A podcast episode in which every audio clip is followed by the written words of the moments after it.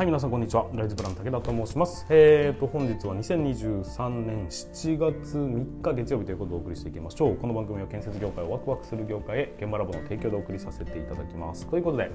本日もスタートしていきますが、えー、と今日も、えー、今日はね、えー、月曜日ということで週の始まりになりますので皆さん、えー、体なまってない人が大丈夫でしょうか、えー、怪我にはね十分気をつけていただきたいなというふうに思っておりますが、えー、と十勝は非常にまあいい天気ではないんですけども、えー、と気温は安定しております24度ぐらいという現在ね22度ぐらいか。えー、今日の最高気温26度ぐらいまで上がるということで非常にね、えーと、穏やかな気候を迎えておりますという感じでございます。まあ、そんな中、えーと、作業作業のね、えー、今日はね、えー、今日もいつも通り事務所に行きまして、えー、と今収録させていただいてるんですけどだいぶ何週目だろうか3週目ぐらいに入りまして、えー、と慣れてきたなというふうな感じでございますが、えー、こう慣れてくるとだんだんとねこの一人であることの寂しさというのがもうどんどんこう助長されてくるというような感じもありますんでまあそろそろ誰か、えー、と寂しいからっていう理由でえ、誰かを入れるというのはどうかなとは 思いますがでもちょっとね、まあ、仕事だいぶ溢れてきてるという感じもありますので。まあ、皆さんにね迷惑をかけないようになんとかしたいなというふうに思っております。でその、えー、溢れている一つ原因の一つがですね、えーと、現場お疲れ現場お疲れノンアルコール塩レモンサワーということで、えーと、販売発売が予約発売が開始させていただきました、えーと、7月1日からスタートしておりまして7月の15日までにお申し込みいただいた方につきましては7月いっぱいになんとかねお届けできそうだぞというところで、えー、お話をしておりまして。早速ですけども8月に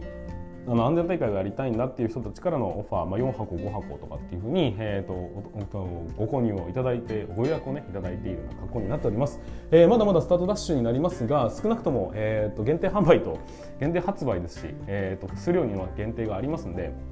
えーとまあ検討されている方につきましてはぜひお早めにお問い合わせいただきたいなというふうに思っております。でまた、えー、とちょっとですねいろんな、えー、と雑誌の方たちだとかあとは、えー、新聞社だとかが、えー、といろんなちょっと取り上げさせてくれっていうふうにオファーをいただきまして非常にありがたいなというふうにも思っております。なんかですねどっちかっていうとこう、まあ、広まらないと買ってくれないよねは当たり前の理屈なんですけどもどちらかというとメディアの方は取り上げたいが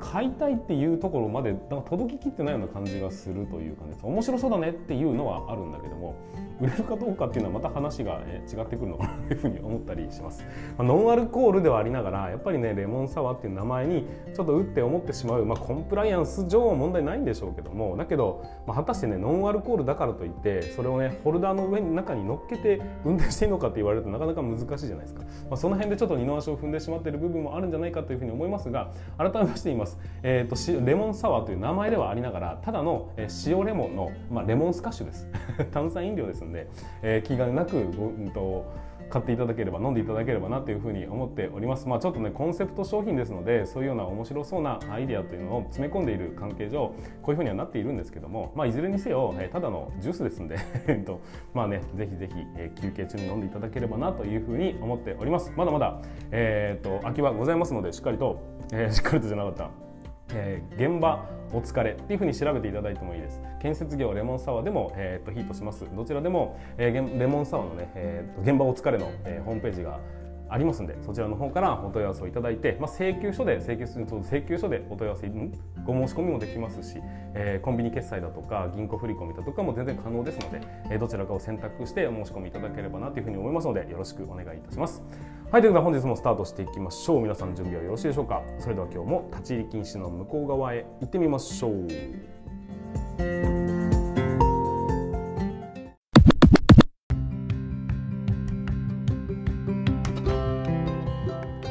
皆さんこんにちは。ライズプランの武田と申します、えー、建設業を持ち上げて楽しい仕事にするために YouTube チャンネル建設業を持ち上げる TV を運営したり現場ラボというサイトでは若手の育成働き方改革のサポートをしたりしております。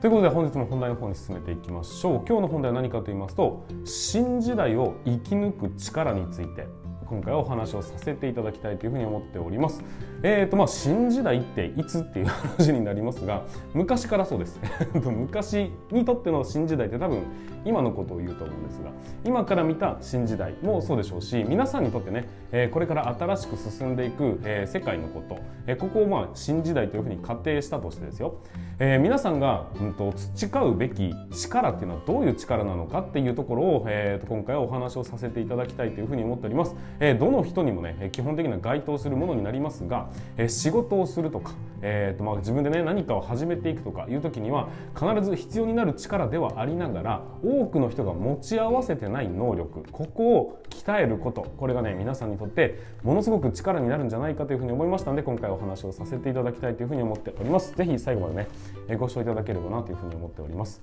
えーとその力は何かっていうとえー、ズバリ言いますが、えーとまあ、結論から申し上げますがその新時代を切り抜く力とは体系化の能力っていうことになります。体系化って何ってね。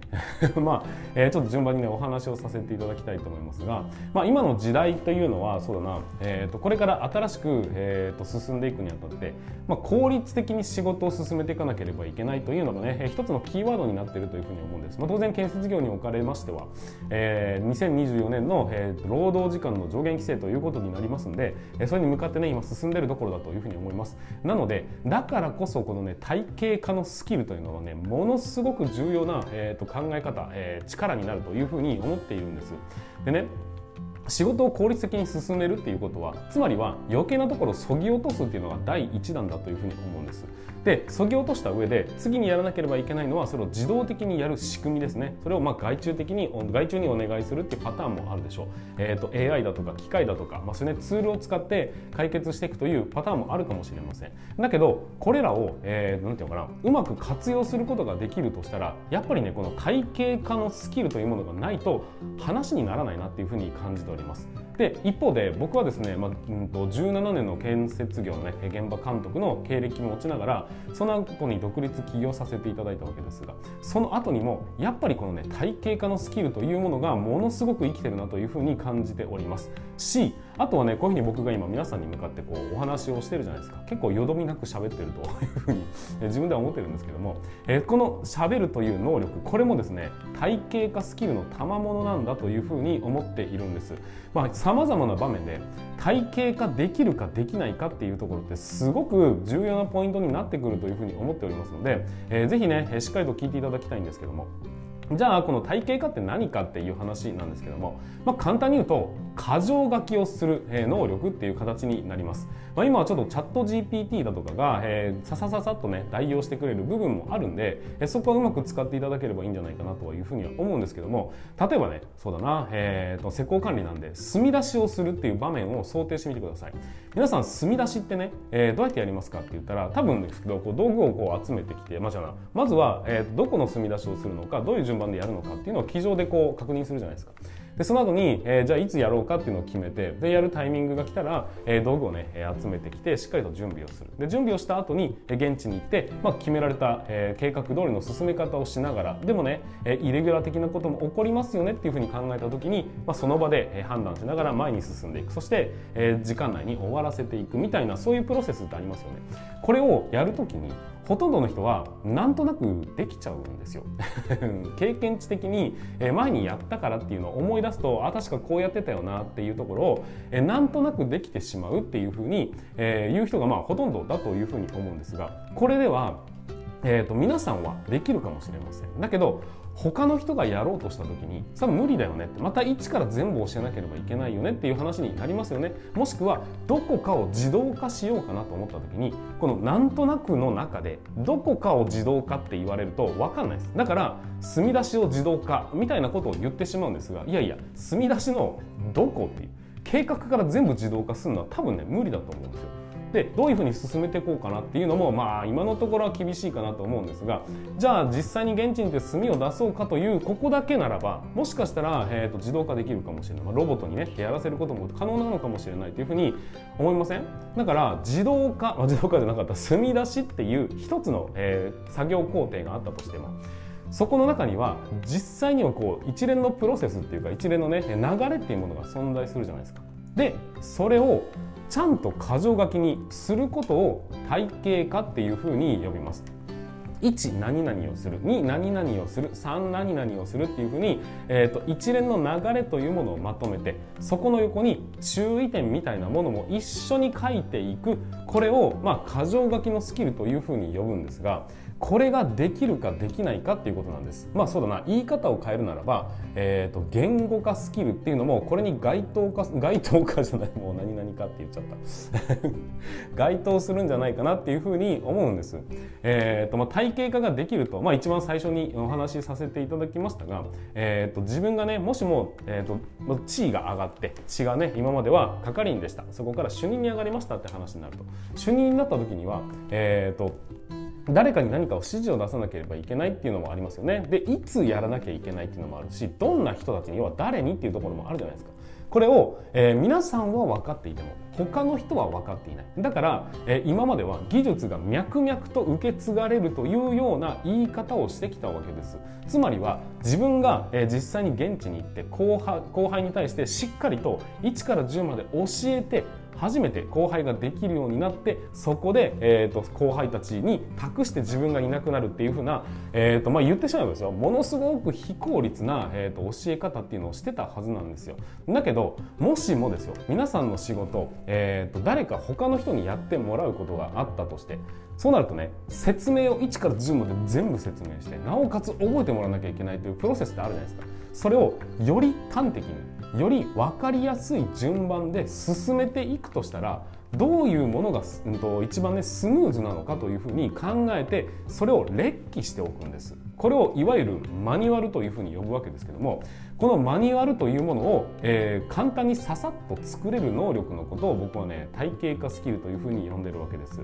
まあ、こういうことができると、まあ、当然ね、えーと、教育にかかる時間だとかもかなり圧縮されます。もしくは、えー、誰かに外注化しようとした時にどこに間違いのポイントがあるのかどういうプロセスで進んでいくとスムーズなのかっていうことこともしっかりと伝えることができるわけです。その時に僕がわざわざ説明するのではなく相手がちゃんと読み込みさえすれば、えー、分かるようなマニュアルというものが存在しているのでこのマニュアルに沿って基本的には進んでいき分からないところだけは聞いてねっていうスタイルにするとどうでしょう？だいぶ楽になるような気がしません、ね、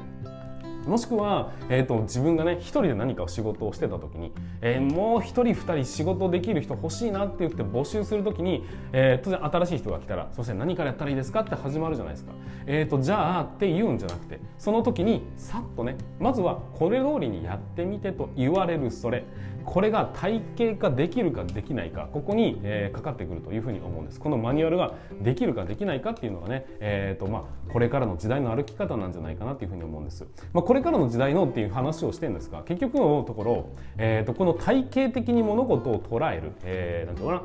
一つの事象一つの仕事一つの何かやりたいことがあった時に順を追って説明できてなおかつそれをね言語にすることができるという能力があればそれを部分的に誰かに渡したりすることだってできますし自分が全部やることもできます。全部を誰かにお願いすることもできますし誰かリーダーにそれを渡してそこからさらにね広げるっていう風な、えーと、仕事の仕方だって出てくるんです。だけどこれがなければ皆さんがいなきゃいけないんです。皆さん以外やることができないっていうことになりますんでそうするといつまでたっても効率的な仕事っていうのはできることにはならないっていうことになるのはお分かりでしょうか？だからこそ、まあ、これからのね働き方要するに残業を減らすとか仕事を少ない仕事の中で最高のパフォーマンスを出していくだとかそういうようなことっていうのはこれからどんどんどんどん求められていきますし、まあ、要はね自分じゃなきゃできないではなくて誰でもできるっていう再現性とか俗人化からの脱出とか、まあ、いろんな言い方はありますが結局それら全て叶えるためにはまず何が必要かっていうとそのポイントをしっかり見極めて流れを、えーと誰でも分かるように記載することのできるこの体系化のスキルというものがたくさんのことに生きていくっていうふうに思うんです。でね、えーとまあ、一応ね仕事の話に関して、えー、体系化スキルって話になると結局こういうふうに、まあ、順番に並べていくだとか、えー、ポイントを押さえて、えー、ポイントだけ教えることができるそんなスキルのことを体系化スキルというふうに呼んだんですがこれはあくまで仕事の話です。仕事じゃなくて、えー、例えば僕みたいにね、まあ、仕事まあ仕事なんですけど 独立するよって話になった時そうだなうんと誰かの前で話をします。講演をしますとかセミナーをやりますとかっていうのもやらせていただいてるんです。そういうのをやる時にもまず何を喋ろうかなって思った時にどういう順番で言えば伝わっていくのかっていうのもかっちりとした体系化スキルなんです。題名題名題名題名っていうのを出していってあとね、えー、と喋んなきゃいけない内容を列記すればもうその立派なセミナー台本みたいなものになっちゃうわけです。こういうふうに YouTube でね今回はまあ思った通りにただ喋ってるんで 別に台本なんてものはないんですけども、えー、台本を作ろうとか誰かに話してもらおうとか、えー、なんていうかな漫画を描こうでもいいです。何かやるときにこういうふうに体系的にピンポイントでこうね端的に、説明できるそういう文章だとか、まあ、動画でもいいです。何かで表現できる能力この体系化スキルを持っているか持ってないかによって皆さんが仕事をね延々自分でやり続けて大変な思いをし続けるのかそれとも部分的にでも外注とか、えーと、自動化みたいなところを入れて、えー、少しでも楽に同じパフォーマンスを出すことができるようになるのかこれに、えー、かなりね、えーと、偏ってくるんじゃないないかなっていうふうに思うんです。体系化スキルを持っていれば仕事を効率効率的に進める選択肢を持つことができるやるかやらないかは皆さん次第です。ただ体系化をすることができるかどうかっていうのが、えー、まずねこれからの時代にはめちゃくちゃ大切になってくるスキルの一つなんじゃないかなっていうふうに思うんです。だからねこれを学んでほしいとこれを鍛えてほしいっていうのが今回のお話になります。でもねそんなこと言ったって武田とどういうふうに学ぶんだという話になった時に何でもいいです。まずはその体系的に各訓練をしてみていただければなというふうに思います。例えばご飯を食べるでもいいです。その時に皆さんどうやってご飯食べてたっけなっていうのを思い返してみてください。まずは、えーと、いただきますというを一つ目ですよね。で次は箸を右手に、えーと、お茶碗を持つ。もしくは、えーと、まずは野菜から食べるみたいなね。そういうのを、書きますよね。でそれを、え、一口食べたら置く。次は、えー、と何を食べる。次は何を食べる。次は何を食べる。というふうな順番でやっていくと体にいい食べ方っていうタイトルで、えー、とご飯をね食べることを誰かに伝えることもできます。しその紙を読んだ人はああなるほどというふうに学ぶこともできるという感じです。一つ一つの、えー、ごめんなさい。会社に行く道のりだとかね。で、えどういうふうに進むのかとかでもいいです、え仕事をやるでもいいです、えその旅行を計画するでもいいです何もかもの、えーと、ちょっとしたことに対していちいち体系化することができるのか、え端的に、えーと、箇条書きで説明することができるのかどうなのかっていうことを、えちょっとずつやっていただければそれ仕事に応用すればいいだけの話なので。え 常にねその辺を意識して生きていくと。これからの時代もっともっと、えたくさんのツールを使いやすくなりますし、え皆さんの仕事、うん、生活をね、え豊かにするというものになっていくと思いますので是非この体系化スキルというものこれを手に入れてそこから先の俗人化からの脱出効率的な仕事あとは自動化だとか外注化みたいなところにの選択肢をね持つことができるようにぜひなっていただきたいなというふうに思いましたので、え今回はお話をさせていただきました、えー、ぜひ参考にしてみていただければなというふうに思っております。はいということで、えー、このように、えー、建設業の、ね、皆さんにとってお役に立つようなそんな、えーと、お話を今後ねしていきたいというふうに思っておりますのでぜひ最後まで よろしくよろしければ フォローだとかね、えー、チャンネル登録そしていいねだったり、えー、コメントだとかも書いていただきますと僕の励みにもなりますのでそちらの方もよろしくお願いいたします。